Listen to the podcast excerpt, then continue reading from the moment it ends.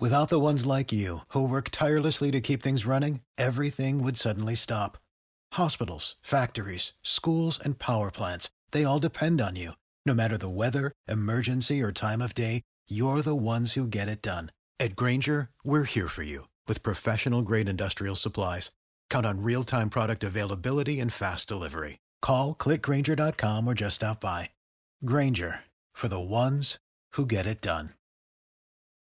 What's the easiest choice you can make? Window instead of middle seat? Picking a vendor who sends a great gift basket? Outsourcing business tasks you hate? What about selling with Shopify? Whether you're selling a little or a lot, Shopify helps you do your thing, however you cha-ching. Shopify is the global commerce platform that helps you sell at every stage of your business. From the launch your online shop stage to the first real life store stage, all the way to the did we just hit a million orders stage. Shopify's there to help you grow. Whether you're selling scented soap or offering outdoor outfits, Shopify helps you sell. Wherever and whatever you're selling, Shopify's got you covered. Sign up for a $1 per month trial period at shopify.com slash try. Go to shopify.com slash try now to grow your business, no matter what stage you're in. Shopify.com slash try.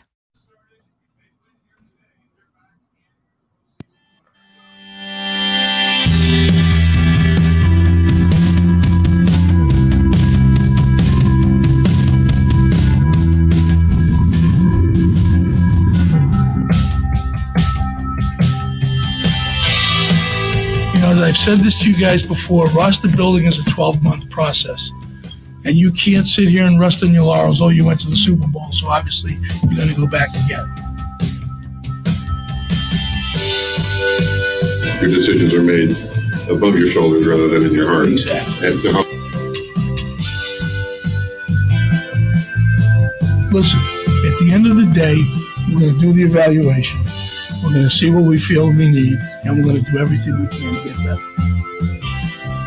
All right, welcome to the C3 post game show. Panthers at Saints. Panthers break a seven game losing streak, and uh, in many ways, I think lost uh, potentially in the draft and next season by winning this game. It's the final post game of the season. It's been a long and strange season.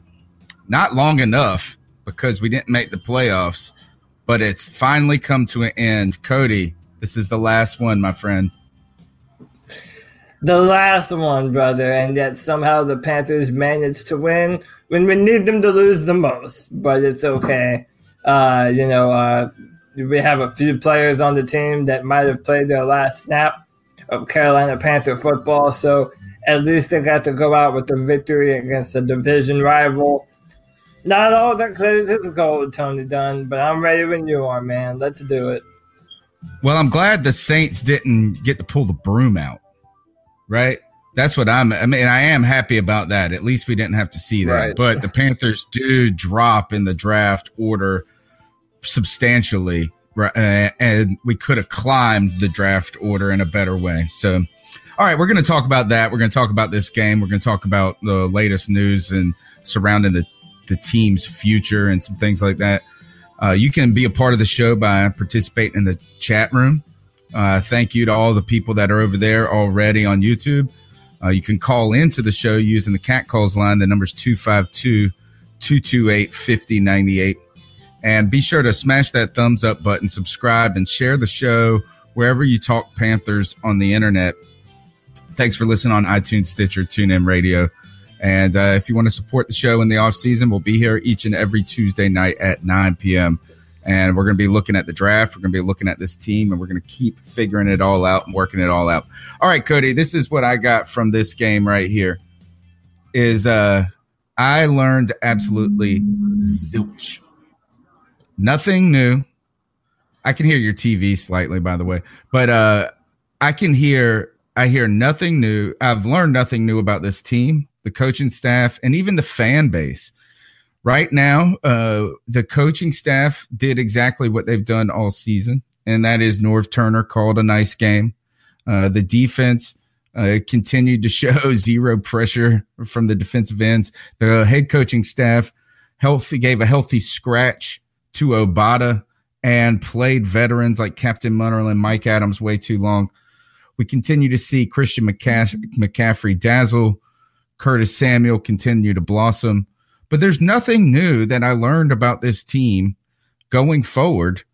Uh, and I, that's where I'm at is like everything is the exact same as it was on Tuesday for me. Um, yes and no. I, I, I do feel like I did learn one thing. Uh, I feel like Kyle Allen has earned the right to be our backup uh, behind Cam Newton. You know, I, I honestly, and I put this out on Twitter, and I'm just going to be honest here. Um, I it's nothing against the man. I don't think Taylor Heinicke is an NFL uh, caliber quarterback. Uh, I, I, believe that Kyle Allen has a ton of potential. I think he's a good size. I think he has a better arm. Uh, you know, he made two uh, two passes today. One to DJ Moore right in the breadbasket, and then that long ball touchdown at the end to Curtis Samuel. Uh, which, let's be honest, his knee was down. That shouldn't have been a touchdown. Um, his knee was down a little short of the goal line. But um, I don't think Taylor would have made those throws. Uh, I think that Kyle Allen has a lot of potential. I don't necessarily know if he's a starting caliber quarterback in the NFL, but I do think that Kyle Allen um, he, he did what he needed to do today in order to uh, cement himself a roster spot and, in my opinion, be the backup quarterback behind Cam Newton. This is the least important discussion to me in the history of the world is whether we have learned that Kyle Allen should be the backup over Taylor Heinicke. Now, I do get this is that uh, I, I think you're right is that in one vein, and that is that Kyle Allen played well today, right?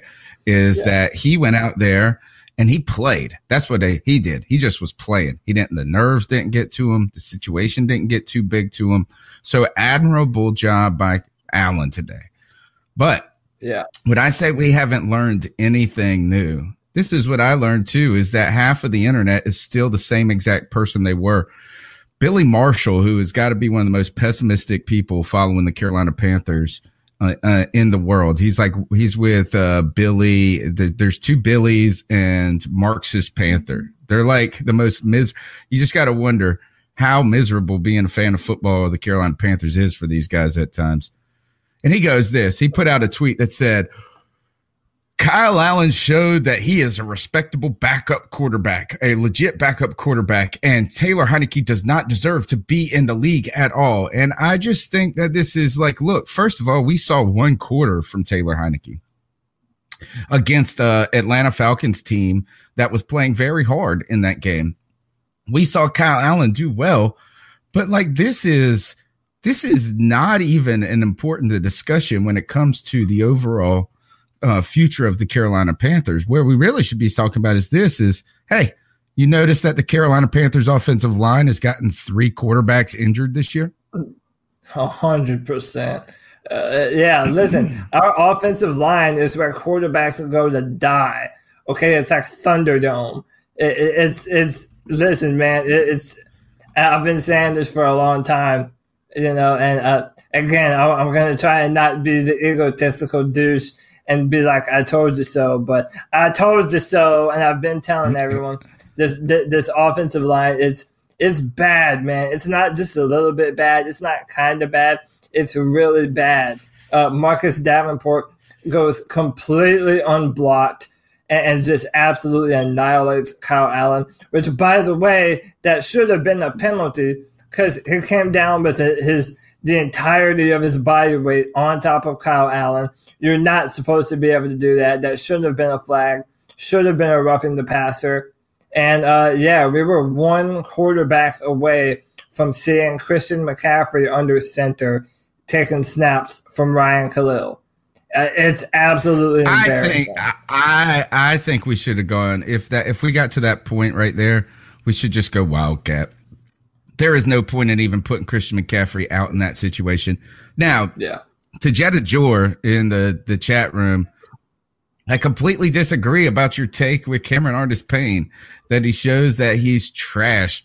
Uh, is this is that Cameron Artis Payne? What we did is we saw again, nothing has changed. Nothing at all has changed. Cameron Artis Payne gets a few snaps out there early in the game and is productive. That's it. Simply he has a touchdown. He has some first down conversions, third down conversions. He pushes the pile a couple of times when there was nothing there. And then what happens? Ron Rivera takes him out and puts in Cadet because we got to learn so much about this guy. You have screwed Cameron Artis Payne. I believe that he truly has a workplace discrimination suit on his hands because you can't even do you can't even do the man the solid of giving him an opportunity to uh, audition for the offseason a little bit after you have done this to him for four years. So then you go to this is that guys is look at this is that Cody though you're absolutely right about the offensive line.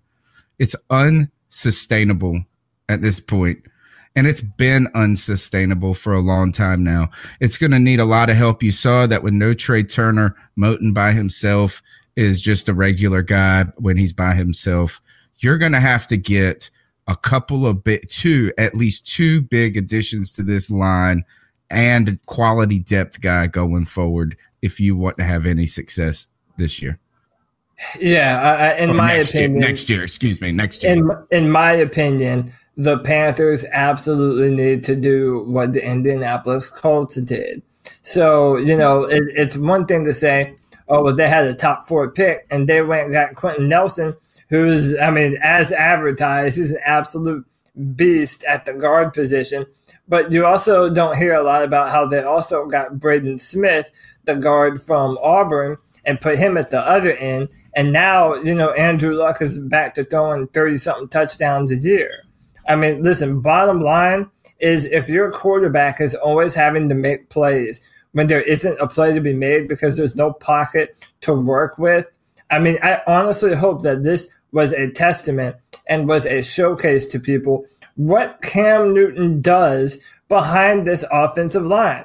He's David Copperfield back there, man. He is an absolute magician that, that he makes as many things work as he does. If we want to uh, protect Cam Newton's shoulder and the rest of his career, it's absolutely time to bolster this offensive line. And frankly, it's been time. Even if Cam Newton isn't necessarily a magician back there all the time, which he is, at the very what we have to see is this is give the guy some damn credit about his durability and the fact that he is not dead at this point that it took this long for 100%. him. You know that he has sur- survived so much. That's the that's really where he makes this line look better. Is that we would have been through ten quarterbacks if it wasn't for him. Right? Is that these guys are getting murdered out there now?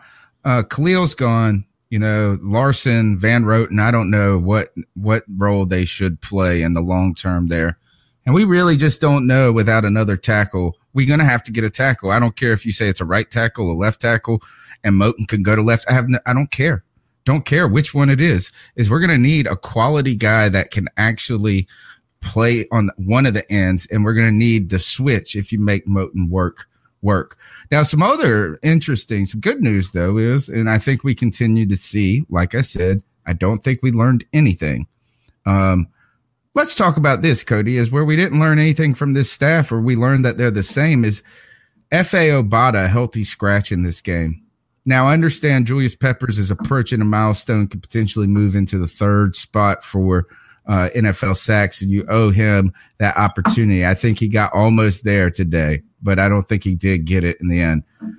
But why is Mario yeah. Addison out there playing so much? Why is Mario Addison out there so much? Why can we not see if Efe Obada and then Marquis Haynes could be legitimate players and and get him is not the number one critique for Efe Obada is that he just lacks experience. Would this not be a good time to see how he does against the run and in pass rushing situations? To me, this was a puzzling move by the coaching staff and Ron Rivera. Yeah, it was really puzzling. And then top it all off that every you know publication from ESPN to Fox to Bleacher Report, they're all saying that uh, Ron Rivera and Marty Hurney are coming back for another year. And uh, I mean, yeah, this is kind of what you're going to have to deal with. Uh, you're going to have to deal with these questionable calls and Ron Rivera honestly not being able to efficiently evaluate the talent that he has on the football team. He has no idea. I mean, why is it that in Cameron Artis Payne's fourth year in the NFL, he's only now making an attempt to find out what he has in Cameron Artis, and Cameron Artis Payne? Uh, you know, uh, not giving players the time that that they need to actually be out there and be evaluated properly. It's I, mean, it, it's so maddening to me. I, I don't understand it for the life of me. Um, you know, I'm I'm at the point now where it's like, you know, the if if we're ever gonna have any chance of being a legitimate Super Bowl contender, it's gonna fall in the hands of two men, and it's gonna be Cam Newton and Luke Kuechly. It's gonna be those guys. Are those guys gonna be the, the you know the, the superheroes that this organization needs to overcome a, a head coach that is serviceable at best and, and, doesn't put his players in the best position, both time wise in managing timeouts and field management and clock management, and talent evaluation wise. Uh, he doesn't put our players in the best position to be a consistent football team. So, I mean, I just hope everyone knows how important number one and number 59 is to the Carolina Panthers because they've never been more important than right now. I, I just uh, really disappointed that we did not use this game and last week as well, even more as an evaluation tool.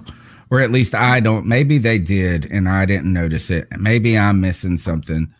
But I think we continued. And one more thing to show you that we didn't learn any everything. What we learned is everything is the exact same. Rondé Barber, Rondé Barber called Colin Jones the most athletic player on the Carolina Panthers. If not playing football well is oh, true athleticism, so stupid man. Then Colin so Jones is ridiculous. I know Craig McCoy brought it up in the in the chat room, and I did lose it at that point. I'm so look. Is this what we learned? Is this is Colin Jones going to get an extension in the offseason? He'll be back, right? Oh, and, oh, and Ian Thomas is awesome. Ian Thomas is is great. He's hey great. man, he's Colin, gonna be a star. Colin Jones, that boy fast as hell, man. That boy can run. Yeah, he is. Run, his catch up speed, his pursuit, his pursuit is crazy. Man, he's so good, man. I, I honestly don't know what we would do without Colin Jones, Tony. I really don't, man. That could you imagine the Panthers without Colin Jones? Whew! I don't even want to think about that day. Ah, that's crazy. I tell you this: is he's like uh, the the guy that they call the gym rat. You know, I don't know what a gym rat, if that's what kind of cop of it that is, is, but like he really he does great in the sauna. yeah, he makes everybody happy in the sauna. Well, he's a real God. lunch uh, lunch pail guy. You know, yeah, he's uh, yeah, he's bringing his own lunch to work. He stays in the gym you know all those oh, tropes about the the white football player. if yeah, we're being yeah. honest, oh, yeah. Oh yeah, exactly. But Ian Thomas sensational. I think that uh, that that is, and this is the last point we're going to get to the cat calls. Is that um, I think that Ian Thomas has been sensational, and I think it's exactly what you need in the draft to pick up a tight end in the fourth that turns out to be a starting caliber tight end. Yeah. Instead of having to expend a first round pick to get a Greg Olsen who then becomes Greg Olsen two years later, which happened. That's what the Bears did. They picked him in the first round, and then he goes on and has a good career. I think where you really win in the draft is this: is that you got to pick some of those. Look, tight end is a position that uh, there's there's probably more tight ends than there are starting tight end positions of guys that can potentially play. And I don't think that you could, I, I don't think that, I think it's nice if you can hit that in the mid rounds instead of having to you expend so much draft capital like to get an OJ Howard, who I think is amazing and I like a lot actually for the Bucs. Yeah, I mean your first and second round picks should be a surefire done deal. You know, a la DJ Moore, who's still getting better, still needs to do better on on on And at a- route. and at a position too, though that is remarkably important. Yeah, absolutely. That's what I think And- the first round. and, and. Donte and Donte Jackson as well. I think your first and second round. Um, you know, again, uh, not a lot of people uh, like David Gettleman at this point, and I get it. But one of the reasons why I did enjoy the man was uh, he when you listen to his interviews, he kind of let you in on the process.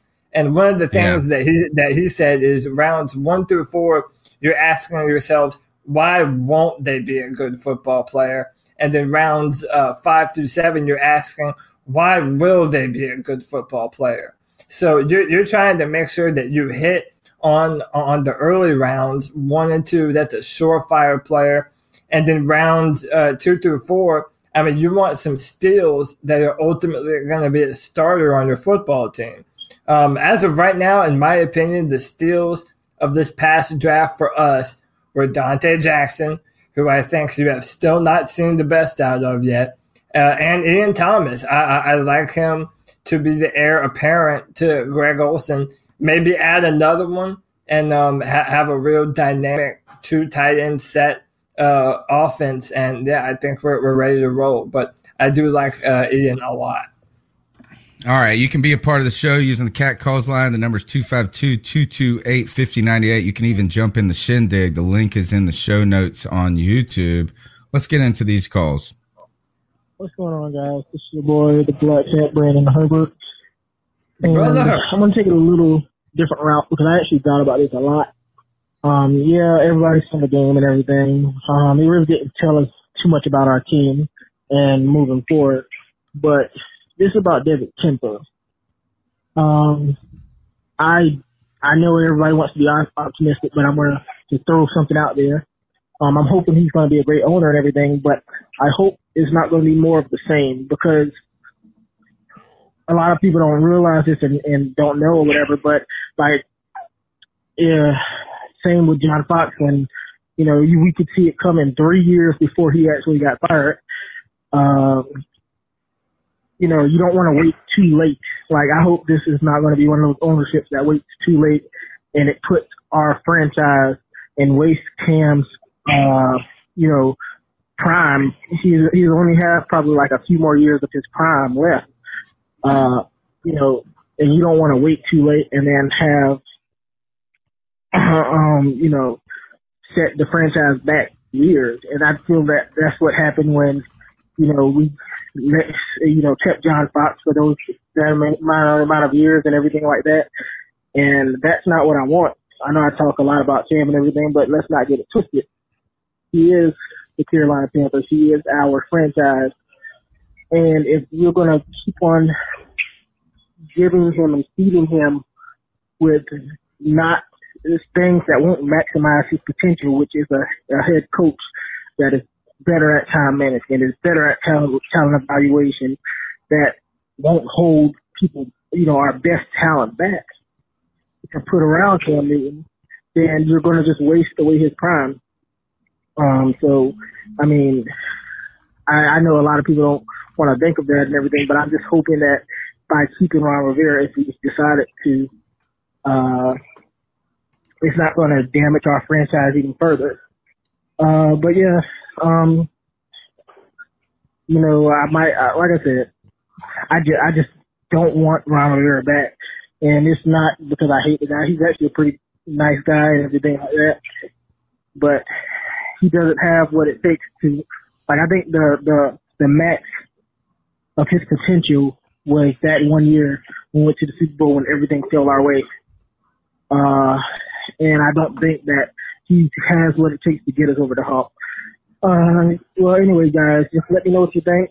And y'all are doing a great job and keep pounding.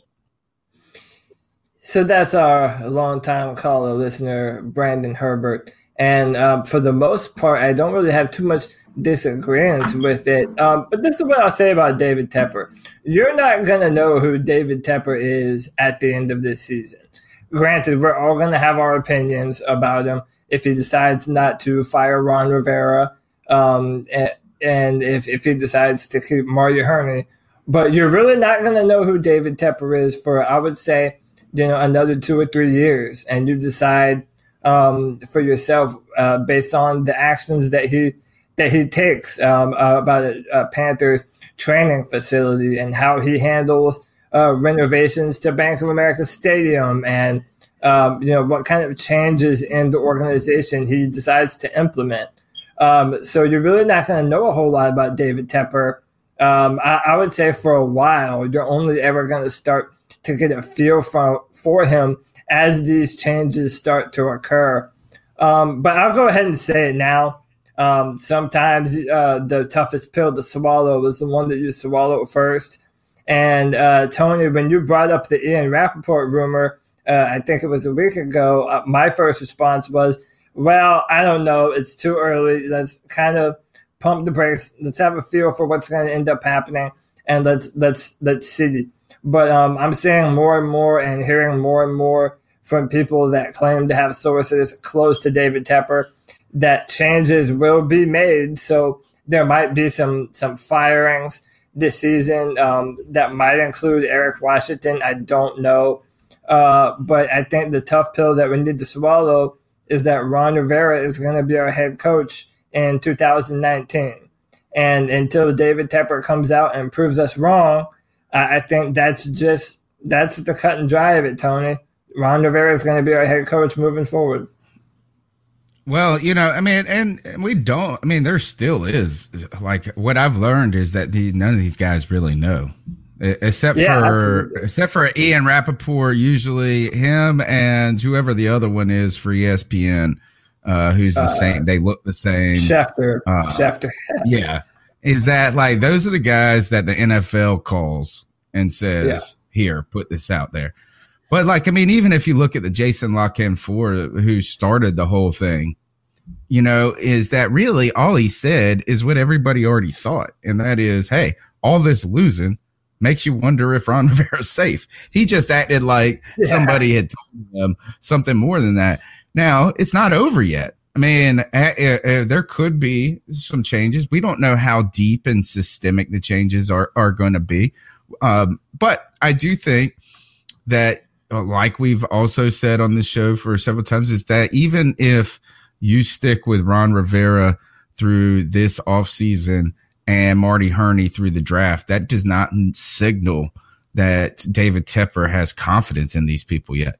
It could really just ultimately be about what the next move is. And I do think that that's a legitimate question to ask if you were to fire Ron Rivera, like so many people are calling for. And I'm look, as I'm not here trying to defend and say he should be the coach, but who is the next coach? And is that person someone that you are confident that is not going to just be a bridge till you figure it out? Or is that guy, are you confident that he is going to be a long term potential fix for this? And I don't know any of the names out there right now that I feel remarkably excited about out, uh, outside of a complete unknown in a Lincoln Riley. Like that's just a wild card. It'd be so exciting because it's so new and it's different, it's fresh. And I've got I like the guy because he has ties to ECU and stuff like that. But other than that, like if you told me you were gonna bring in Mike McCarthy and all of a sudden that this is gonna fix everything, is I don't know if I feel that way. No. So it, it is that I do want to know. I, I, I want people to just caution this: is that firing Ron Rivera and Marty Hurney is only one side of the coin. You better have the other side of the coin uh, with with a legitimate plan other than let's just be mad at somebody. Now, I do think that those moves at GM still legitimately could be made after the draft.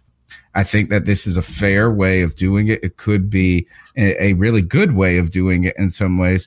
And then I'd also point to this is that that wouldn't be so bad entirely given Marty Hurney's draft last year of DJ Moore, Donte Jackson, and Ian Thomas, that's a pretty damn good uh, get back, uh, get your feet wet again.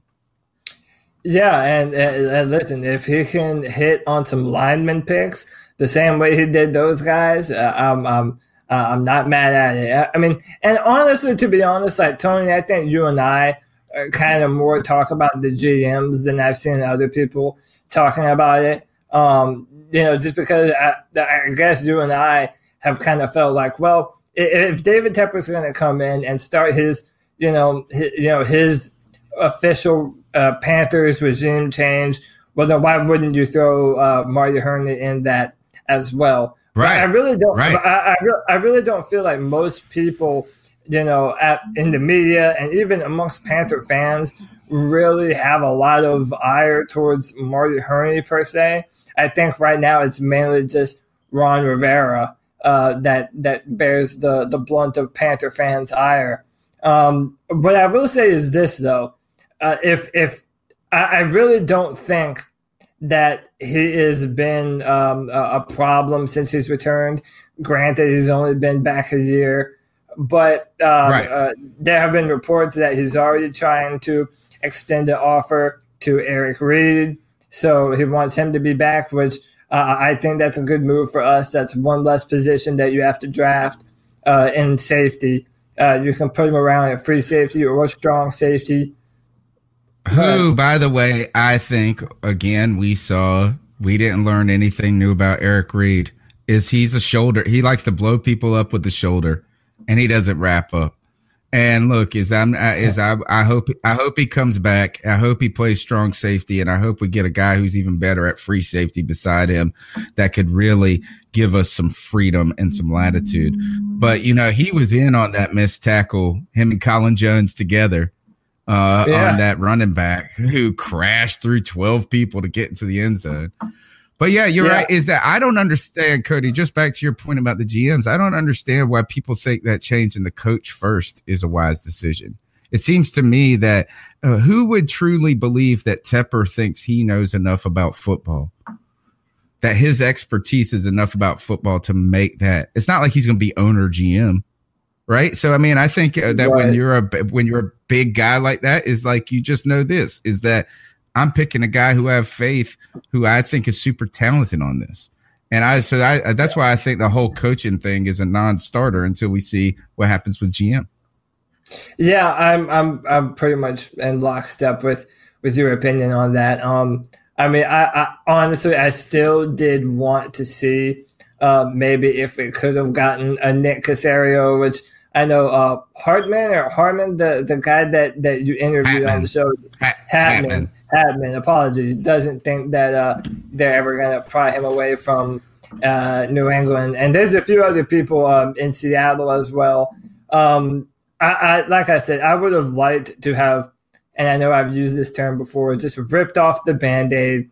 If we're going to do some new some new stuff here in Carolina, let's start the process now rather than hoping that it's going to fix itself. But again, and you hear a lot of people saying this, but David Tepper comes from an organization where they practice patience. I mean, the Steelers had three head coaches in like what thirty something years or something crazy like that. So yeah, I, yeah. I under, yeah, so I understand why David Tepper wants to maybe pump the brakes a little bit. Um, but again, like you said, uh, even though it leans as though we're going to have them both, uh, right now it's uncertain. None of us have any idea what's going to happen uh, going forward in the next few weeks in Panther football. It, the change could already be determined, actually, in some ways, but it just might not be on the timeline that we want it to be. And that is, he could have be making this like, hey, this is the better way to do it. And we'll see if that's the case, or if he gets stuck in that muck that Brandon Herbert is concerned about. But I, I think it's kind of hard to be a bad owner unless you're an embarrassment. And I already think he's already shown that he's more excited about being an owner to the team than Jerry Richardson was at that point. So I, I don't, I don't think I, I'm, I'm optimistic about the ownership uh, of this team and the future direction. Hey, we're going to get younger quicker. Here's our next cat call. The number's 252 228 5098. Hey, CP3 podcast. It's the world famous G. Cavassier. Hey man, I feel good, man. We're not going to the playoffs, but damn, man, seven to nine, and we actually won a game. Like it does forever, man. And I'm gonna say this right now: Kyle Allen should be our daggone backup quarterback starting next year. Heinicke, you know, he did what he had to damn do, but did you guys see the way Kyle Allen was damn fucking playing, He's that playing dude was good. playing his daggone ass He off, did. man. I mean, he looked he looked pretty damn good, Yeah. man. I'm not gonna Audition, lie. baby. Offensive line did okay. You know, I know he went out with that sh- with a shoulder injury or whatever, man. you know, but the way I Until look they at got it, man, someone killed. Kyle Allen played a hell of a game. He played pretty damn good. they call a To body. me, I know we're not going to the playoffs, but is it just me or where in the hell has this fire been for the last past six games, man? like for real, man. We're not going to the I hear you, playoffs, man. But we're seven and nine, and at least I can go to bed tonight with a smile while I go to work in a couple hours with a smile on my face that we're seven and nine, and we beat them damn cocky ass damn Saints fans, and I hope I hope they do lose in the damn playoffs. I really do. You know, so uh tell me about Kyle Allen and Peppers getting that damn hundred and fifty something daggone sack and always always remember man, keep coming baby. Did did he get the record? Did he get the record when it was all said and done? I mean, did he No, move I up? be- no, I believe he is still a half a a sack. half? short. A half a oh. sack. Not even a full You know sack, what is that? Why could I think this is? I was ready. You remember what Brett Favre did for Michael Strahan, and Brett Favre fell down on purpose and let Michael Strahan at the end of a game when it didn't matter get the sack to put him over. Why couldn't at this point Julius Peppers meant so much to the NFL? The guard just let him blow. I mean, the tackle just let him blow by at the end of the game and blast somebody and get that number. I think it was worth it. I think if you give him another, if the Panthers would have given him what he truly deserved, which is a true playoff run, he would have clearly had that he moved up those spots. So that was a sad thing to me. But hey, let's do talk about this Kyle Allen because maybe I am, I, and I maybe I'm just a bah humbug on the whole thing. But he did mm-hmm. go out there and play hard. And like you said, he was tossing it downfield. Again, what I think we didn't, what we learned about the team is that we just what we already knew, and that is Curtis Samuel and DJ Moore are enough. Enough. Like, is that you put a third big, but you could get a guy in free agency who's just a bigger body to put out there with them, and it's going to work. DJ Moore immediately, once he catches the ball, turns north. Immediately. That's what I love about him. No lateral movement, not an inch, no diagonal, straight north south after he gets the ball. And he's so good. And Curtis Samuel, man, he's trying to tell everybody he's a player. You see how disappointed he was when he couldn't come down with that touchdown. He caught the ball, but he was out of bounds. Yeah, man. Listen, and uh, this is what what I think. I mean, Curtis Samuel next year. God forbid, you know, that anything uh, continues to be bad with Cam Newton's shoulder. But if Cam Newton comes back healthy, Curtis Samuel is your deep threat. Uh, I think Torrey uh, Smith has been good in the, in the locker room, but for, for a large part of the season, he's been pretty non existent. Um, Curtis Samuel is your guy. He's our new Ted Ginn. We just have to let him be that. You know, we uh, we need to establish this connection. I'm hoping between Cam Newton and Curtis Samuel down the field. Uh, you add in some some help. And here's another thing, man. I you know traditionally your number one wide receiver is an outside guy, so they're playing on you know nearer to the end zone. But man, I don't know about you, but I think DJ Moore is devastating from the slot.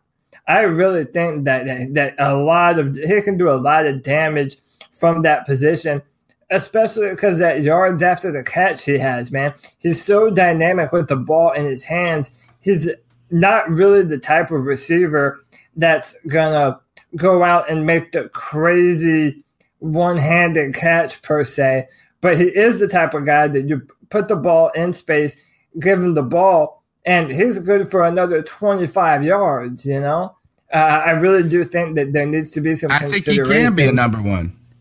I think he Uh, can be I'm a not- number right. one. And I, and I want to clarify, I'm not saying that that he can't be that, uh, but what I'm saying is I do think that DJ Moore from the slot could be a very, very powerful weapon for us and how we continue to use him going forward. I do agree that what I want to see is this, and I think we started to see a little bit of it in that Baltimore game. and that is is I want to see a Panthers offense with a new forward progressive vision to where Christian McCaffrey, Curtis Samuel, and DJ Moore can be like these just three athletic superstars. And then when you need a guy that's just a you that you get the whoever the Devin Funchess replacement is is just somebody else that isn't going to make you worse. I think I can envision Curtis Samuel, DJ Moore. I think that DJ Moore is so aggressive up at the at the catch point too. He's I I've been impressed. I think I, I think the sky is the limit for the kid. Uh, I think that if he wouldn't have had the two fumbles in this in, in this season, his you would have been like talk. We would have been talking about how he arguably is the best receiver in out of this class, and I am not impressed by the argument that there are six other rookie wide receivers who have more touchdowns than DJ Moore. To me, that's a yeah. meaningless stat. Uh, is that DJ Moore didn't even start, like Brother Herbert said, till like week eight. Yeah, and it lacks all the context in the world. It, it doesn't tell you how those touchdowns occur. It doesn't tell you what personnel they were using. I mean, it's there, there's so much more that that goes into it. And on on top of that, listen, I, mean, I'll say this a million times: when your number one quarterback isn't, uh, even though Cam played so well this season, when your when your quarterback is limited in the type of throws that he's able to make, that's gonna hurt wide receiver play. So you know, it's, it's not like it was necessarily even all his fault. Um, uh, listen, I've said before, DJ Moore has some areas that, that he needs to grow in, and that's not unfair to say. It's his first year in the NFL. Um, I, I do think, though, that he can be an integral part of our offense moving forward, even more so than he already is. And he's already proven that he can be an incredible asset for this team. So, yeah, I'm a 100% in, in agreement with you. You know, give the reins to uh, Christian McCaffrey, DJ Moore, and Curtis Samuel. Add in another big body receiver if Devin Funchess doesn't want to take the right deal, and then let's let's move on, man. Let's roll. Devin Funchess is not welcome on this team no more. Clearly, I mean, they he was another scratch. He was a scratch today, and I don't believe it was because way. he was hurt. Yeah, and I, I it, think the coaches are done with him. So here is that, and I'm okay with DJ Moore doing that damage from the slot. Is that you know AJ Green has been phenomenal out of the slot position this year, or he was earlier in the season when we were going up against them. So I'm at, that that doesn't bother me one bit. I think we could just be so fast and so dynamic with these guys that where the reverses all of a sudden are just like not even exciting anymore because once you get these guys, just get them in space, both of them. Get them going deep. Get, you know, I mean, I just think it's going to be great. The number is 252 228 5098. Be a part of the C3 post game show. Uh, that game was pretty bittersweet. Uh, I was like the first time I think I've ever rooted against the Panthers winning because I know we have probably dropped about six spots today in the draft, but it is what it is, as John Fox used to say. Um, I guess my thoughts on this game, uh, I really liked where DJ Moore was at. It looked like he had matured a lot in his route running and in catching, and he was very confident with um, with where he was playing the game today. So we got that to look forward to in the, in the future. Um, the defense was a little rough, so I mean, Colin Jones got an interception, though, so that was best athlete. Nice, I suppose. Best athlete. Um, I think one name that, we, that we don't really think about anymore that we are kind of missing is uh, Coach Ricky Proehl. Like Ricky Proehl, even though he didn't have like the best talent in his coaching group, he had yeah. those guys ready and, and playing better than their ability.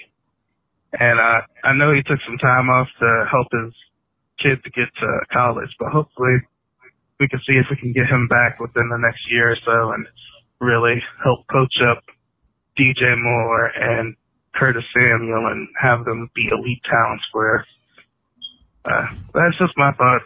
Keep pounding, guys. Uh, look forward to 2019 season. The Lance Taylor, currently our wide receiver coach, isn't that his name, Lance Taylor? Yeah, he was the uh, coach at Stanford.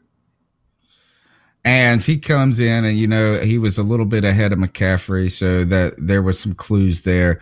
But you know, Pro is that he's got a great point here. Is this is despite let's not I because I don't want to throw shade on what Lance Taylor has done uh, in this in this case because we just don't know. But Ricky uh, Ricky Proehl was the toast of the town when he was our wide receivers coach, and he did get a lot out of Devin Funchess. Uh, Lance Taylor had Devin Funchess playing all right last year too, though. But you're right, he got a bunch of nobodies to do a lot of good things. Imagine what he can do with some somebodies. Kelvin right Benjamin now, had a thousand yard season with Ricky Proehl as the coach. So yeah, maybe he's on to something. Yeah. So um, and this is that we're going to have to, and I think this was going to be an important discussion in the off season on the C3 Panthers podcast is that if Ron Rivera does stay through throughout 2019 in that season, and there and this going back to this Jason La Canfora Lockenfora uh, article that came out today, I think, or yesterday about now Rivera is safe, but there's going to be changes. Well, of course, there's going to be changes. I mean, like but really, it's going to be additions. That's what it's going to be. It's going to be an addition of a defensive coordinator. It's going to be an addition of some experienced position positional coaches. In many ways, what I could see is this is that, and hopefully, if we'll we'll see if we have more of the same. If Ron Rivera just puts in one change and he picks in a yes man that he can put on defensive coordinator spot, then then he hasn't learned anything. But if he goes out there and says this is I need a guy who's fresh, who's strong, who I can work with and get along with, and then let them pick their staff almost, uh, and, and have some faith in that. I think that that will go a long way. But we got to hire a defensive coordinator, or Ron Rivera is going to have to come out and say, "I'm going to do both," and then he's going to have to go and hire some real positional coaches or some additional. Yeah, ones. And you know, I'm not I'm not mad at Ron Rivera uh, calling the defense. I mean, there are many coaches in the NFL that call the offense from the head coaching position, and they let you know they uh, designate other jobs to the offensive coordinator. I'm not mad if Ron Rivera chooses to do the same thing. I will give a little bit of credit to Ron Rivera and to even Eric Washington and I think this is something that you and I have echoed throughout the course of the season. Um, our pass rush got old over the course of the yeah. offseason, and it just appeared to be a problem. So I honestly don't think that you can even give a fair evaluation to uh, Eric Washington as the defensive coordinator when you basically had zero pass rush. I mean, you're giving uh, you know uh, quarterbacks and wide receivers the opportunity to just throw all over the field. And even in spite of that, Donte Jackson made some plays. Eric Reid made some plays later on.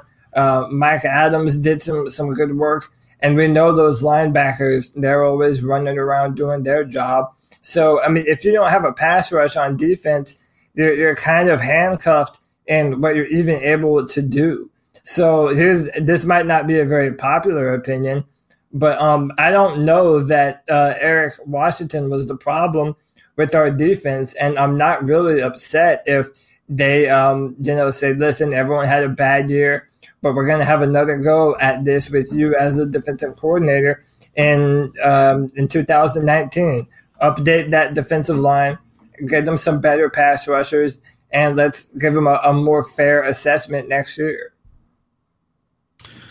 I don't think that that's going to be the case. Uh, I I do think that, yeah, Eric, but I do I, I do understand what you're actually saying though, or or what you're saying with Eric Washington is that I think that he uh, could be a slightly scapegoatish, but he didn't make us better at the same time. Is that our defense just completely yeah. underperformed while he was the defensive coordinator, and whether that is a lack of talent, whether that is not being able to get everybody on the same page it just was a, a, it was a symphony of problems when it comes to the defensive side of the ball for so long. And then it got a it got slightly better. That's what it did. It only got slightly better when ron rivera took over. But guys, just I mean, it, it, it's a it's so much a talent issue when you know that like, hey, is that Munnerlyn Adams, uh, Addison? These guys were just not producing at the level the that that is going to be necessary that that you need. And then look, I mean, we just got old, quick, fast, in a hurry.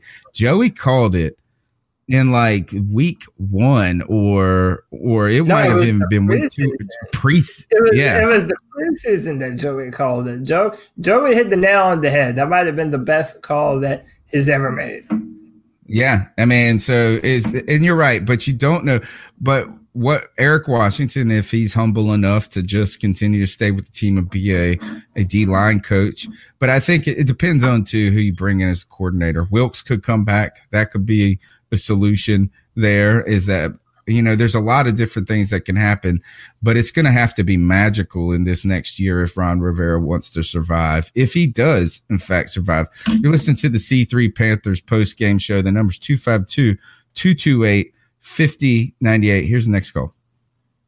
Hey guys what's going on man? Happy uh, i guess it's happy happy sunday post game i'm actually listening to the show right now, and I just had a few thoughts. I really wanted to kind of pick your brains on something.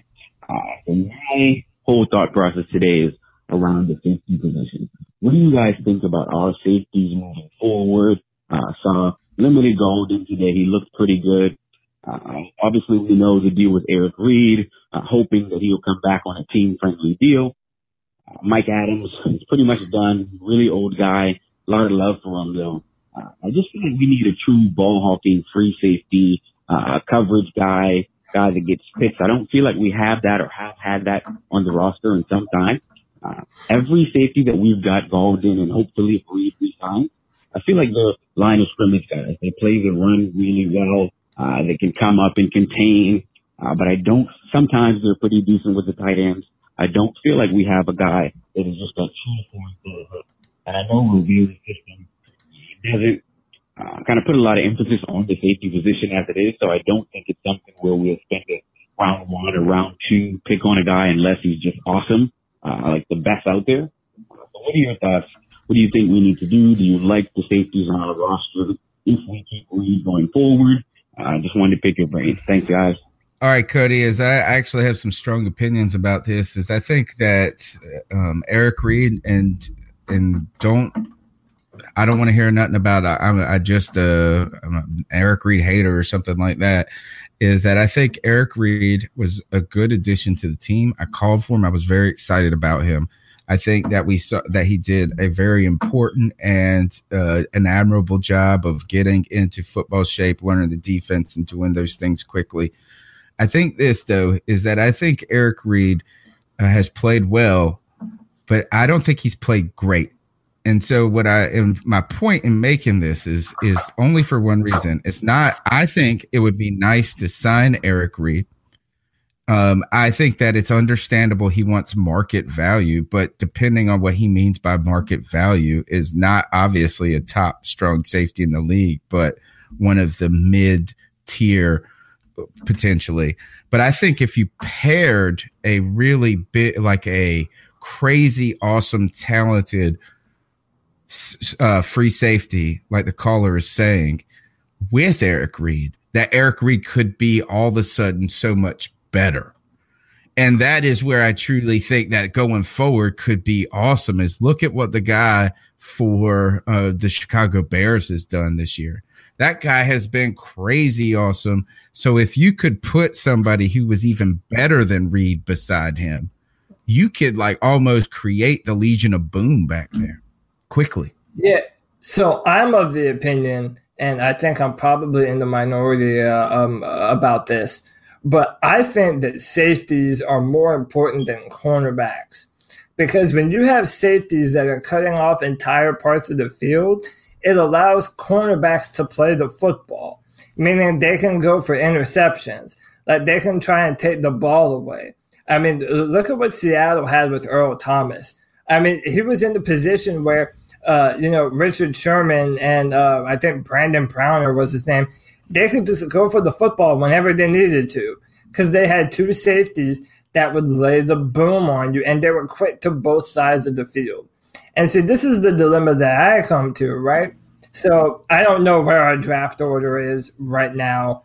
Um, I don't know where we are. We're probably somewhere between 11 and 15, anywhere in that period.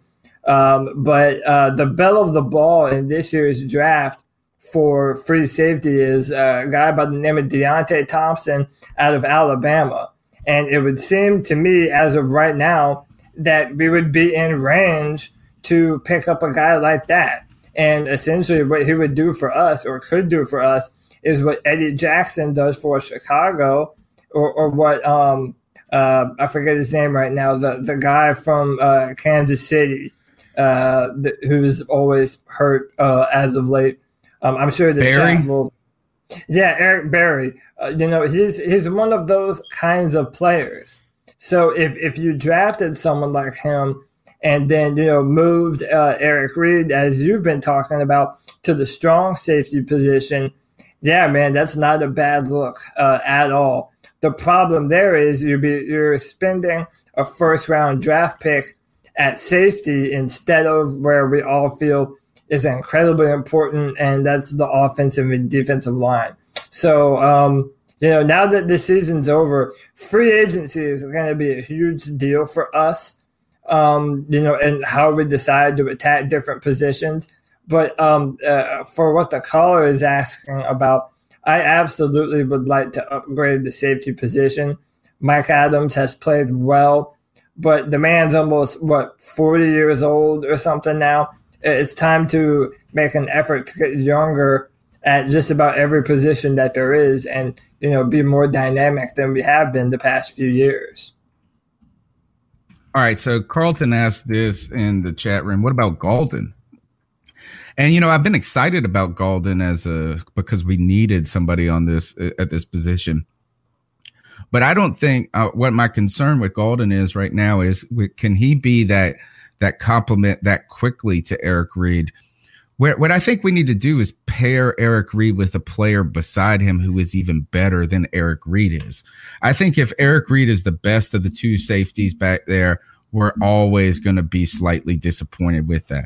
But I actually, I'm with you, Cody, is that if you put a rangy guy back there who is a ball hawk, who ha- who can tackle, who's kind of a game player, who can even cover uh, as well. Is that I think all of a sudden you're going to make Donte Jackson, who you've got for four years without any problem, he could be just sensational. And then I think James Bradberry all of a sudden can settle into a better role as well. And that secondary could be all of a sudden the source of strength for this team.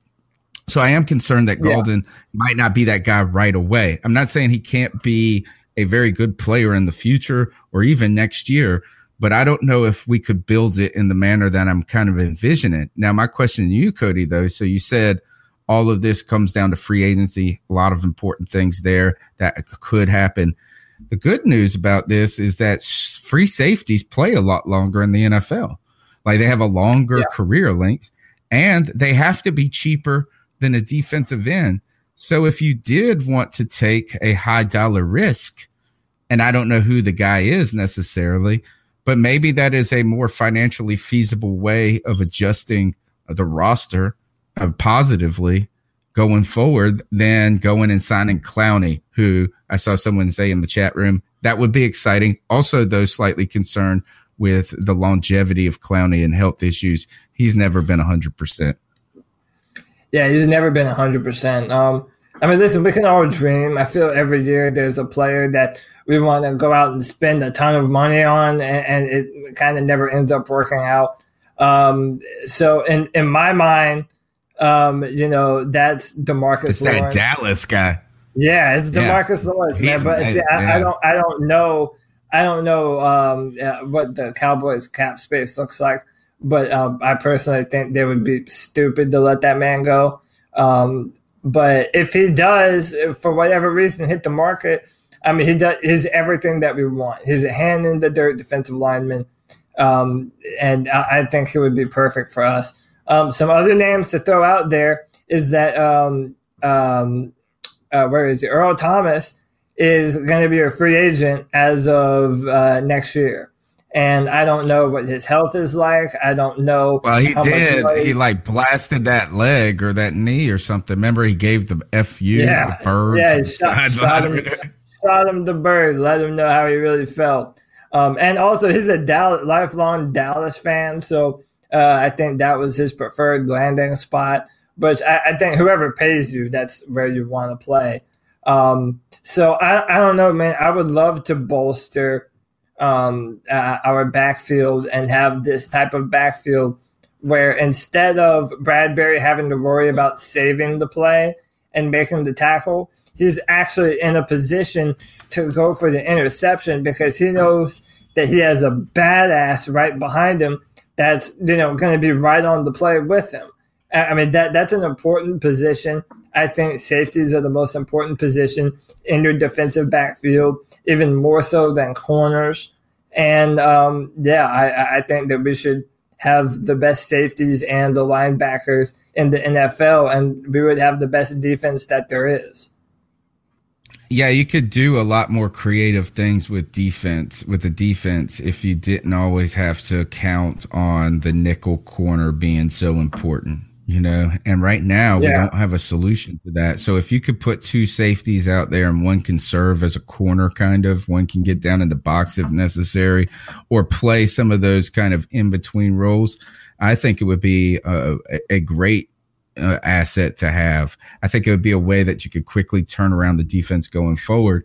Uh, i don't know if you're going to be able to inject a ton of pass rush just instantly even through free agent i think you can improve it but it's going to be really tough to get a guy that's going to come in as a rookie and just be a baller right away. Be, I mean, it's possible, but I don't know if it's probable. And then if you are going to go into free agency, that's going to cost a ton of money for that position. You know, it's like going and getting a left tackle, which obviously we haven't had any yeah. success with. We haven't tried in the draft either. but at the same time, who knows? Well, a lot to, lot to follow. Numbers 252 228 5098. Hey guys, this is Jedi Joy. Uh, I just What's wanted to call in again and um, and say a lot of people have been saying, "Oh, we need another receiver. We need a number one receiver. This, that." That's the one thing that I have to vehemently disagree on because Cam Newton, if Cam Newton turns out to be the future quarterback next year, he does best when he doesn't have a number one and he doesn't try to force it to somebody. Um, I think the guys that we have, if we can go on with Moore, Wright, and Samuel, then we're good. Um, maybe get another tight end if Greg Olsen doesn't come back. Uh, and one other point I wanted to make was, um, Tony, you had talked about, uh, one of the things that Getting brought was uh, his media savvy. The one thing that I uh, miss about Gettleman is he was the one person in the organization that everybody feared. Like if you didn't do your job, you wouldn't have a job. Uh, the one th- knock I, one of the knocks I can say on Ron Rivera is that he's almost too nice to his players. It's like, oh, if you don't do this, then it's all right. Get back at him next week which is good, but you need that, um, you need the other, the tough parent as well to be like, okay, you need to be on your P's and Q's. Uh, one of the things he told Cam Newton, Cam Newton was having, uh, kind of some rough seasons his first two years. He came in and said, Hey, you're going to have to take over this offense. And if you don't, then you're not going to be our quarterback anymore. And then Cam Newton went and proceeded to have one of the best uh, seasons of his career at that time, and then he was like, "All right, you are our guy." So I don't know. I think we just I don't know how we're going to get that if if Rod decides to hire somebody else, but that was just my thoughts. Yeah, right, I think I think that's a fantastic call. I agree a lot with that. Is that first is that I love Gettleman when he was here. I thought it was I thought he was doing such a good job, and then and kind of in retrospect, in hindsight's 2020, but just the draft didn't turn out. Uh, there's a lot of guys that I wish that just aren't on the team. So that's the hard part.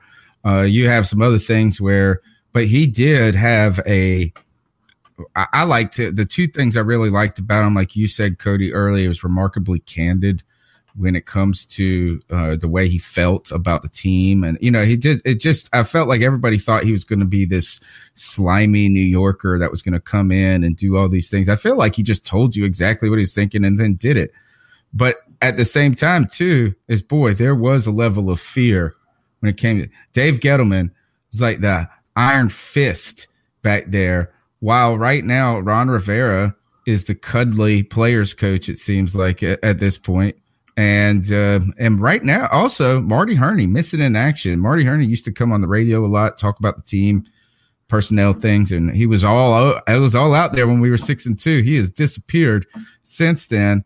And I think if there is a big criticism about Marty Hurney, it comes back to his kind of contracts, his uh, wanting to hook his guys up that he has felt some loyalty to. So there's some questions there. Is is he tough enough for the job? Uh, in in when it's necessary.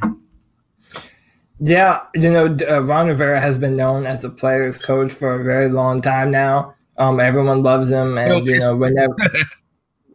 well, no, I mean, really, I mean, for for as long as he's been here, I mean, no one's ever had really anything. At least not that I know. Uh, have you ever heard any right. player say anything but glowing things about Ron Rivera and, and what he's done with the locker room? In fact, you know, Jared Allen, who came and played for us in 2015, said that it was one of the best locker rooms that he had ever been a part of. And that's a part of the, the, the culture that the coach instills. So, um, to Jedi Jore's point, you know, he was talking about a, a coach that really get on your ass and, and we'll tell you what was what's demanded of you. Um, so uh, they just had the college football semifinals yesterday, and Alabama and Clemson. Uh, it'll be the fourth year in a row that they're going to play each other. But I was on Reddit and I noticed that you know uh, Dabo Swinney and Nick Saban they do this thing where even if they're winning in a blowout, if one of their players makes a mistake, they lose their freaking mind. Like, they go out of their mind like, you dumbass, you know what you had to do right there. And a lot of people on, on Reddit were like, uh, you're up by 25, maybe calm down a little bit, boss. And then that's when it dawned on me. Like, Clemson has a motto called the best is the standard. And, you know, when you have that kind of mindset, when you're the best at what you do, there's a reason Alabama and Clemson are always in the championship. It's because they have the best coaches and they implement the best culture with the best players, and they have a level of um, of excellence that is required at all times. So I understand when Jedi Jore is kind of feeling as though there might not be that on the on the team right now with Ron Rivera. Um, maybe that means he's gone a little bit complacent in his time here. Um, I don't know. All I know is that the players love him. But I do agree, though. I'm I'm not upset at having a coach whose main priority and his main standard is do your job at all times of the football game, first, second, and third quarter. Um, I don't know that Ron Rivera does that at all.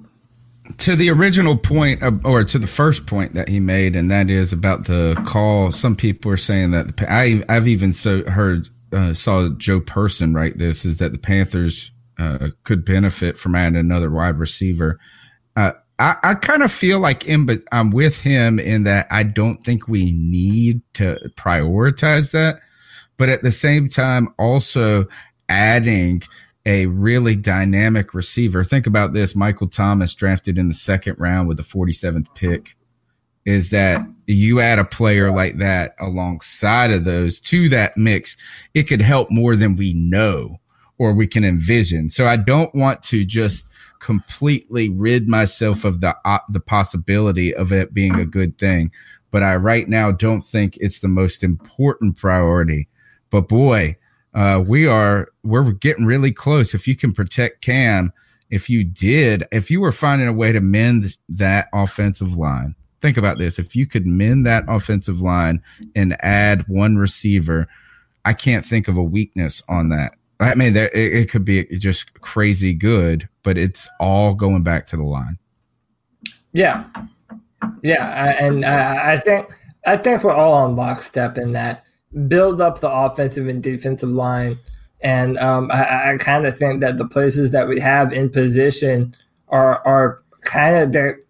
It doesn't sound like a glowing endorsement, but they're good enough to do the job. You know, uh, depending on right. how much money. Yeah, de- depending on how much money Shaq Thompson's going to want uh, in free agency, and uh, you know Daryl Williams. There's some big question marks on the team right now, but if we can, you know, upgrade the roster and keep it for the most part the same with some team friendly deals, there's no reason why we shouldn't be right back in this next year. The good news is we can get you know if if being old is our problem, we're going to be forced to get young quick, and that is there's going to be a lot of guys that are gone. Uh, and and it even appears that Funchess is obviously a part of this group now. He's one of the younger of that group, but Mike Adams, Munnerlyn, Peppers, uh, Kalil, there is an opportunity for us to be by by force to get young quick. I, I do think this is that man, if you could add one tackle that worked and then you could find a guy that could become a Michael Thomas, is that imagine those three wide receivers in two years from now together. Uh, now, I think we're going to have to do a whole show this offseason about Shaq Thompson because I believe we've already picked up his fifth year option. I don't, we'll have to do some research into seeing if we can get out of that still. I think we are able to, if I remember how it went with Benjamin. Um, but that he's going to cost $9 million next year and he's on IR right now with a shoulder.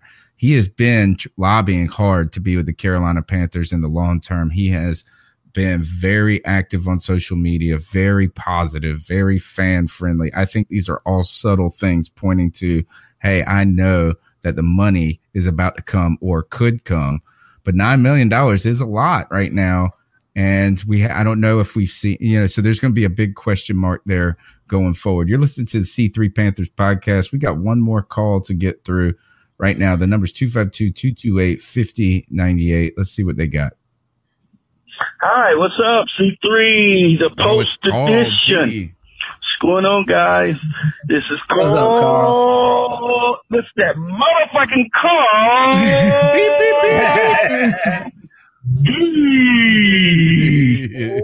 but anyway, guys, um, um, for the show Tuesday, where is we gonna have a show Tuesday night? Will yes, New Year's?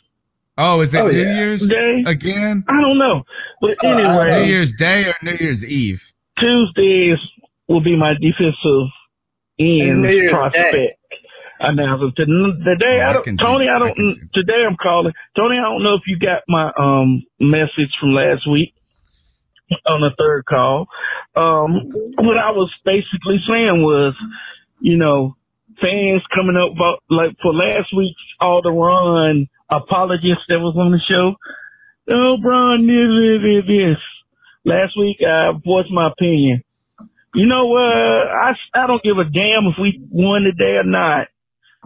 And all the players that did good, that that shows you that Ron is out of touch with his own player. He don't even know how good his own players is. If he did, he would get out of his ways and let them boys play. You see how a lot of them were balling their butts off today.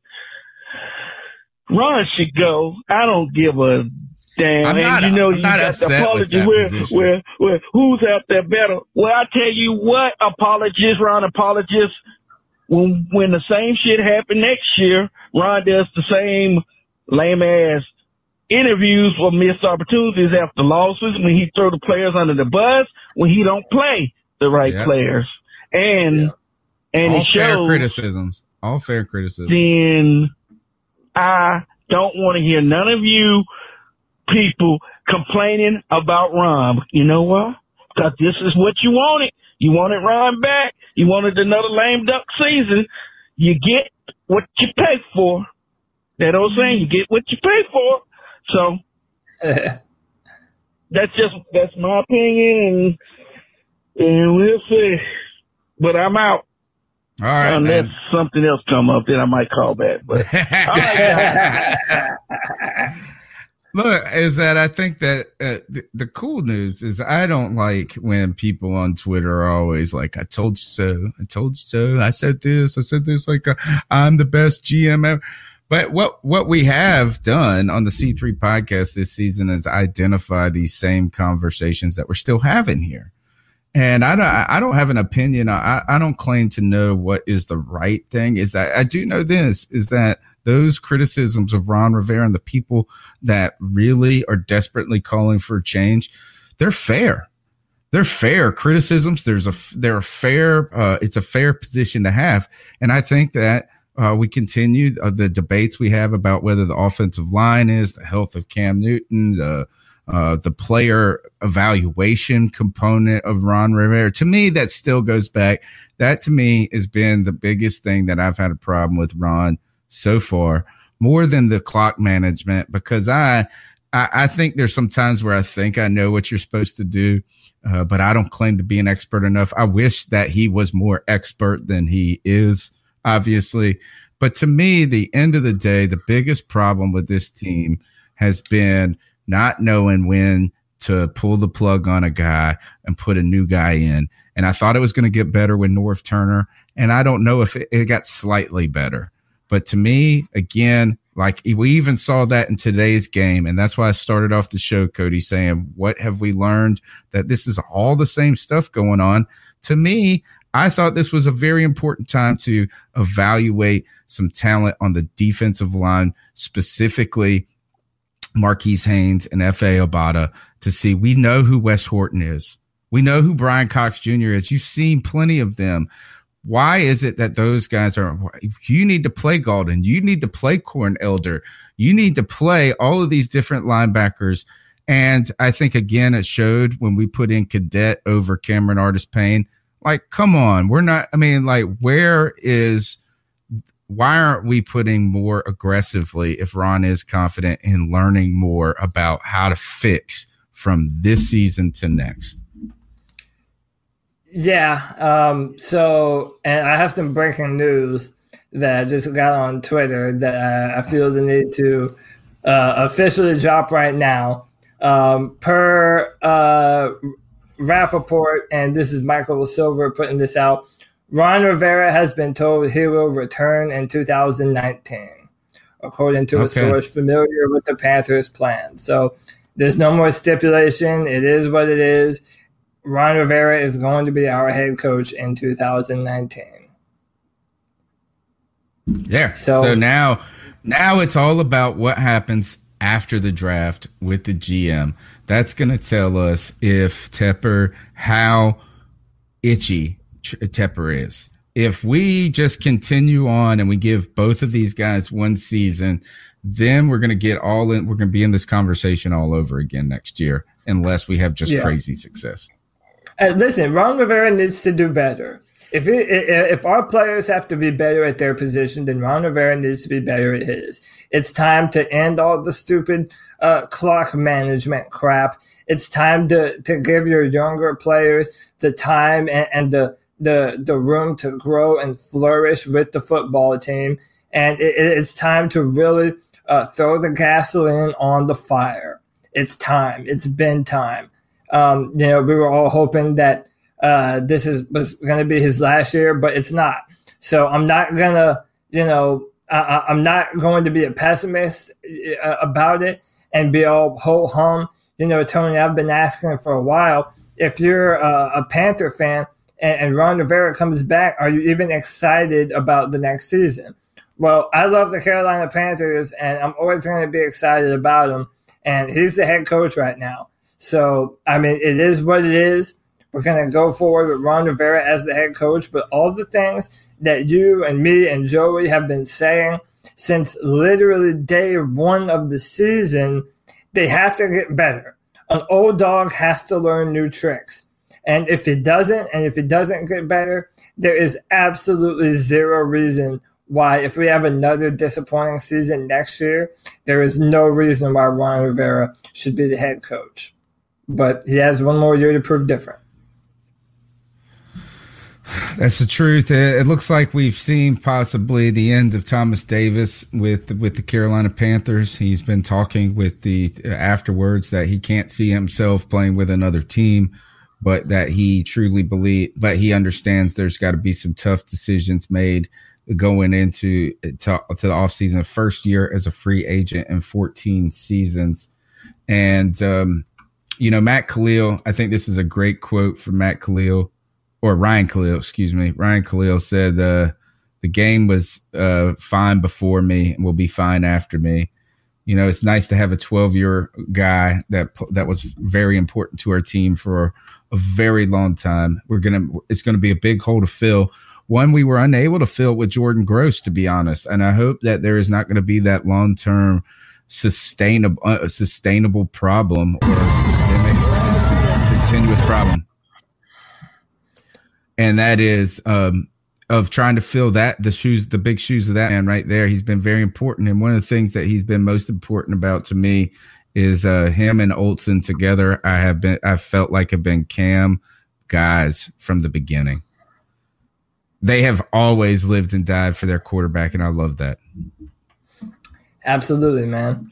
Absolutely. They know what Cam Newton means to the team because they play with him they they know who he is and what he means and and what he does so, um, you know, the and that, that's another thing. Um, you know, we don't know about the center position next year. Tyler Larsen, we're all kind of wondering, well, maybe he might be the guy, but then, you know, uh, it, it, might be time to spend another premium uh, pick at that position as well. Um, I, I, and see, this is what I'm talking about. You know, when you go a few drafts in a row, granted, we went and got a, a Taylor Moton but when you don't consistently draft good offensive linemen, now it appears that this year there is going to be three major holes on our offensive line.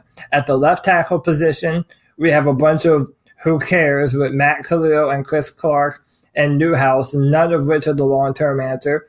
Um, you know, Van Roten started very strong, but fizzled out toward the end and missed a ton of assignments. And now yeah. our, uh, our stalwart uh, Pro Bowl center, um, who you know was in the final year of his entire career, is now gone. That's three positions that you're hoping and praying we're finding some way to fix next year. Oh, and by the way, we need a pass rush and we need uh, more safeties, and we need maybe another yeah, uh, a big, ton big of body receiver. Yeah, there's a ton of holes, man. You have to draft well. If you don't, you're gonna have years where you just have too many needs to even be able to fix before a season starts.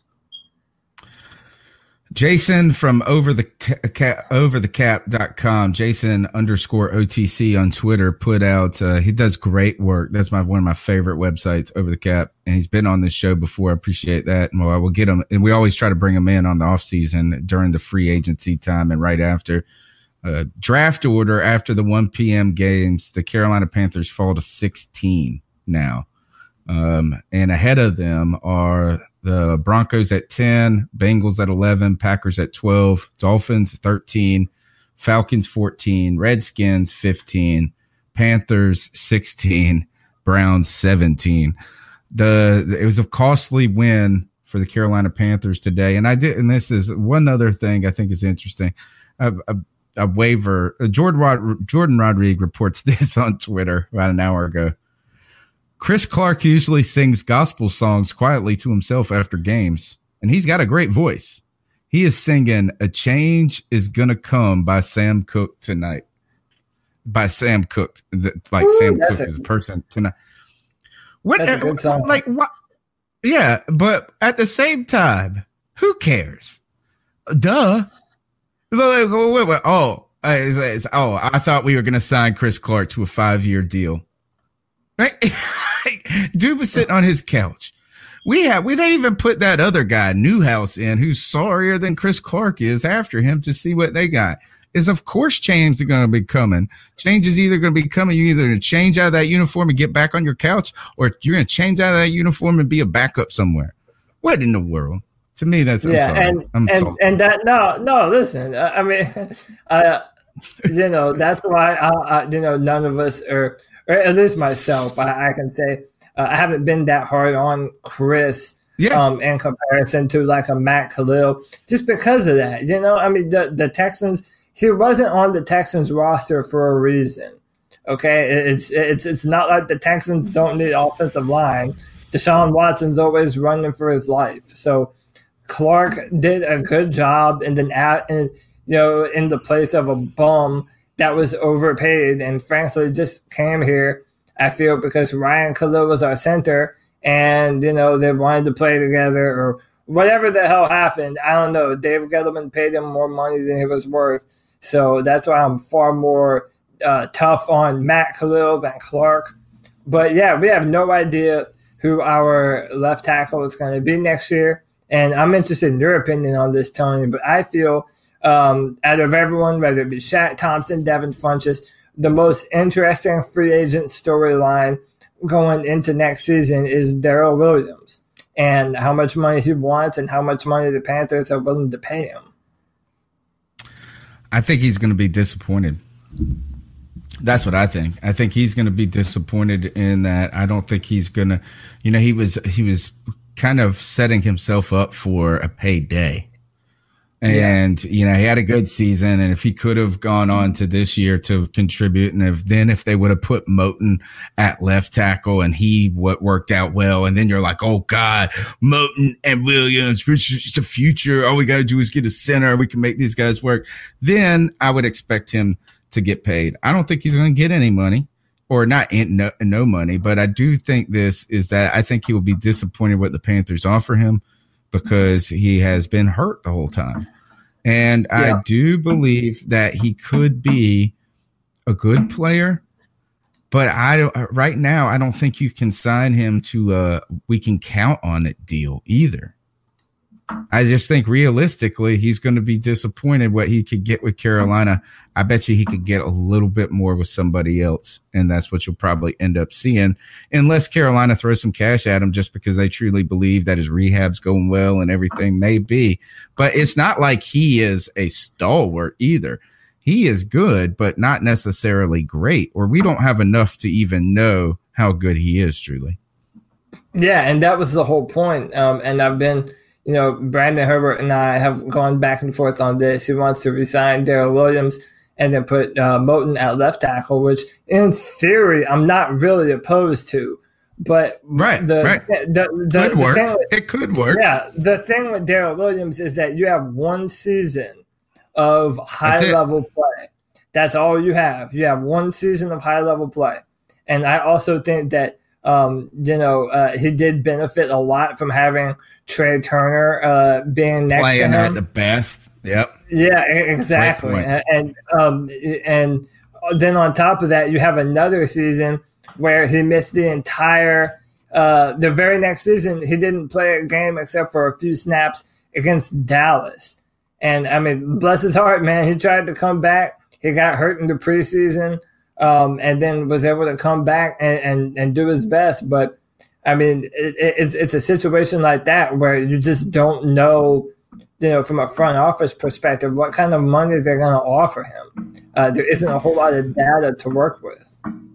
I think one of the the problems that the Panthers have had in the past, and I think if you give Daryl Williams too much money, uh, and I don't know what that number too much money is, is that the problems in the past is that they've they've believed that the offensive line was going to work, and then there wasn't really a backup plan behind it if it didn't.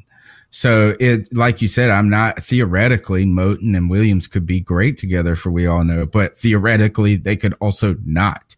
And so what happens then if you get an injury? What if Daryl Williams goes down again? What if Moton goes down? You know, there's just so many moves. I think this is like you brought up earlier. It's almost to the point where you need to draft a defensive end, a D tackle, an offensive guard, and an offensive tackle, one of those positions in the top four rounds every single year. So then yeah. you get two, you get two other picks you get to play with. You could get a wide receiver maybe in the first round, and then you get a guard in the fourth round. But you've got to keep putting horses in the stable back there because if any of these guys went down, this goes back to Byron Bell. This goes down to Michael Oher. If any of these guys go down, they weren't that good in the first place. But hell, when they get injured, we're like among in the trash heap already. We were already close to the garbage disposal, right? Yeah. Now you're yeah. in the trash heap. And so we don't have enough horses in the stable. And I know we lost a couple of guys, but let's not act like Amini Silatulu. You want to talk about a guy that does, you want to talk about, you want to, you guys want to talk trash about Taylor Heinicke not belong, belonging on a football field. Let's go back to old Amini Silatulu. And, and then you got the other guy who was the, uh, Sirles or we got somebody from Minnesota who got hurt in the first week too but we just didn't have enough guys back there. And I think, like you said, that's a drafting thing because we have not put a premium on those. Moton's the first offensive. It was Moten and Trai Turner. That's it. Yeah. And and Moton I mean, and uh, Trai Turner was a third round pick that uh, frankly slipped further than he should have. And Andrew Norwell was an undrafted free agent. So yeah, you know, um, and, and listen uh, again back to good old Dave Gettleman where he said big men allow you to compete. And uh, I mean, it's it, it kind of rings true. Now he might not have landed on all those picks, you know, but um, it's it, it does remain true. And I, I do agree with you. I'm, I'm I, I kind of want the exterior positions this draft to be or this free agency to be bolstered. Um, you know, in free agency with the safeties um, maybe even another receiver, eh, depending on who's on the market. Uh, and then draft, you just need to draft offensive line and defensive line like it's going out of style, man, and make sure that you pick the right players. Yeah, and and it's and you have to draft so many. See, here's the thing. Going back, Cody, is that we have drafted some of these positions, but it hasn't been consistent and high enough because when it doesn't work out, it really proves to be a problem. I.e., Kony Ealy, i.e., Daeshon Hall, is that you th- those were your solutions. Yeah, is those are your solution. You got to keep putting horses in the stable because we got to go take those guys and put them out to pasture already right? You're sending yeah. you done you done sent half of those people to the glue factory. Right. Yeah. So is that is I would not be opposed. Is it's going to take radical surgery? This Panthers' team is not that far off though. If through free agency and the draft, you just like get like four offensive linemen and four defensive linemen all of a sudden this team could be competitive if through free agency and the draft you did both. That's what you got to do. I yeah. would not be opposed to the first four picks all being linemen. I don't care what side. And then the two biggest free agency signings being also linemen. Yeah, I mean that that's where you win football, man. It's so cliche to say football is that's one. Dave Gettleman. Yeah, it, listen, it's so cliche, but I'll be damned if it isn't true. I'll be damned. It sure lost there what, too, what isn't it? We, yeah, I mean, listen. What have we been? What have we been talking about all season? We have no pass rush, and Cam Newton doesn't have a consistent pocket except for a couple plays in a few different games. Uh, I mean, it, it's a problem. Those two problems, no matter what you want to say about this season, as we do our own little mini 2018 retrospective right here. Those have been the two biggest problems this season protecting our quarterback and beating the crap out of the opposing team's quarterback. It's been a problem, and if you don't fix it, the Panthers are going to be right back here between six and ten and eight and eight next year. It's not yeah. acceptable anymore. Or even if you flip it, even if you flip the script, Cody, and you go 10 and 6 somehow and you win those close games, not enough horses in the stable to get where it takes.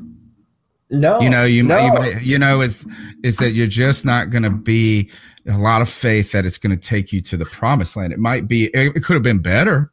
Sure. We could have lost, we could have won some of those close games. We could have had a, a different record, but at the same time, we would have still kind of been the same team just yeah. with a slightly different outcome.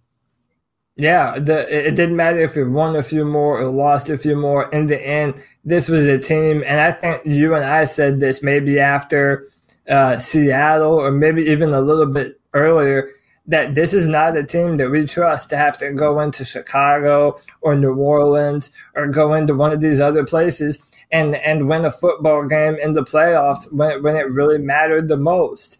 And it, it, I mean that that should tell you that there needs to be some real changes. And you know, if hey, if David Tepper is fine with Rivera and Hurney, fine, but he better hold the torch to their ass and and turn the heat up. So all yeah. right, so you're listening. You're listening to the C3 Panthers podcast. Uh, I, I do look. I think it goes back, Cody. You said it. Is I think we were really onto it with the Detroit game. Seattle just verified it for us, but we really learned this when in the Pittsburgh game because we had an opportunity to be something we thought we could be and we fell short of it. Now we said that it could be a blip in this and that, but we weren't the Rams. We weren't the Saints. We learned that. And so it's going to take some strong bolstering in the offseason. And right now it looks like it's going to be personnel additions and subtractions that are the, the story instead of the calls for coaching and GMs at this point. Um, I think that's going to be about to, to do it for the show, Cody. You got any last points that you need to talk about? Um, for our final post game of the season, I just want to thank everyone in the chat room: Ten Tizzy, Underground West, Carl Van, Rex Smith, um, Marvelous 109, all of the stalwarts uh, that are always supporting us, always in the chat room, adding to the conversation, calling in the cat calls, uh, just making the show better with their presence. You know, uh, we love you guys. We wouldn't have a show without you guys. And I want to personally uh, say thank you and wish you all uh, a very, very happy new year. And um, stick with this, man, because the season is over for the Carolina Panthers. But uh, the C3 podcast rolls on, man. And we're going to do stuff in the off season. We're going to preview free agency. We're going to preview draft picks. We're going to talk about all the goings on in football. And we hope that you all join us while uh, while we wrap it up every Tuesday night at nine, man. You know, we're just a couple of Tuesday nights away from finishing our complete, our sixth full season as a podcast. That is 52 episodes a year that we do at the very minimum. We integrated the post game show this year, we do some shorts and some things and some interviews in the off season as well. And look, we're we're not the biggest podcast in the world, that's for dang sure. But I tell you one thing is our listening group and the people that participate on this show and I'm not even talking about the guys who make the show. I'm talking about the real people who make the show in the chat room, who who fuel us to come back on Tuesday nights every Tuesday and be excited about this team and continue to talk. You guys are the real gem of Panther Nation and the C3 Panthers podcast. And like Cody said, you couldn't said it better, man. We appreciate you guys so much. And look, is we're doing this because we love to talk about the Carolina Panthers and, and NFL football. And I think it shows in the fact that we won't shut the hell up about it and we just keep talking and talking and talking. But look, we want you to stick with us throughout the off season. That's what we want you to do. We're going to bring on more guests. This is the time we get to bring on guests. This is the time we get to being creative in the discussion instead of kind of being locked into the attitude of like, we got to talk about the last game. We got to talk about what's going on ahead, right? Is that this is the time where the whole discussion does not have to be about Cam Newton and Ron Rivera. Now we're going to be talking right. about personnel, free agency, the draft, what can be, and we even get to look and follow the division uh, as a whole throughout the playoffs. So look, we're going to be here. I, I think I'm going to talk the guys into doing Tuesday night, New Year's Day, if I can. We'll see. We'll talk off air about that because I usually party on New Year's Eve. So New Year's Day isn't necessarily problematic for me but we'll talk about it. At the very worst, we're going to be bringing in a show if it's Tuesday or Wednesday. I'm hoping for Tuesday. We'll see. But my name's Tony Dunn. You can follow me at cat underscore chronicles. His name's Cody Lashney. Tell them where they can follow you. At Cody Lack, C O D Y L A C on Twitter. I respond to everybody, man. Um, I'm also writing for draftek.com. Uh, there will be another, I believe it'll be either uh, this Tuesday or Wednesday, there's going to be a brand new mock draft. So be on the lookout for that. You can recommend me to come and look at players on my Twitter, players that you think uh, maybe I need to look at and maybe preview on the show, here on the show. And uh, that's it, guys. Thanks for uh, listening to me and Tony rap about the Panthers. Make sure that you subscribe to the show Uh, hit the share button, the like button, the thumbs up button. Follow us on all the social media outlets and uh, check us out iTunes, Stitcher, tune in. However, you think you can help the show grow, and that is telling a friend, writing a review, or simple thumbs up that doesn't cost you anything, um, or even donating to the show or buying some merchandise off the website. Uh, small things are going to keep us going. I'm excited about the seventh season. I'm excited about what's going forward because look, there's no reason not to be, right? Is this is the time of new beginnings. It's come to an end. It's all look, just think this is what Tampa Bay feels like every year. It's like there's always this year coming up. And that's where we're at. We're gonna be excited about it, guys, and we're gonna win, man. We're gonna win the draft. We're gonna win free agency. We're gonna win that Super Bowl. Put it in the bank in 2019. It wasn't our year this year, but you guys are the best, and we'll see you on the next C3 podcast. That's it. Keep pounding. Keep pounding.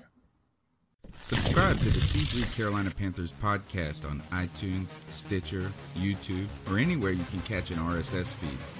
Check out CarolinaCatChronicles.com for the latest Panthers news and opinions from the fan perspective. Great cash, homie. Without the ones like you, who work tirelessly to keep things running, everything would suddenly stop. Hospitals, factories, schools, and power plants, they all depend on you.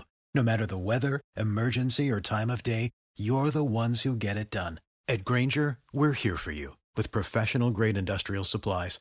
Count on real time product availability and fast delivery. Call clickgrainger.com or just stop by. Grainger for the ones who get it done. When you need mealtime inspiration, it's worth shopping Kroger, where you'll find over 30,000 mouthwatering choices that excite your inner foodie. And no matter what tasty choice you make, you'll enjoy our everyday low prices, plus extra ways to save, like digital coupons worth over $600 each week. You can also save up to $1 off per gallon at the pump with fuel points. More savings and more inspiring flavors make shopping Kroger worth it every time. Kroger, fresh for everyone. Fuel restrictions apply.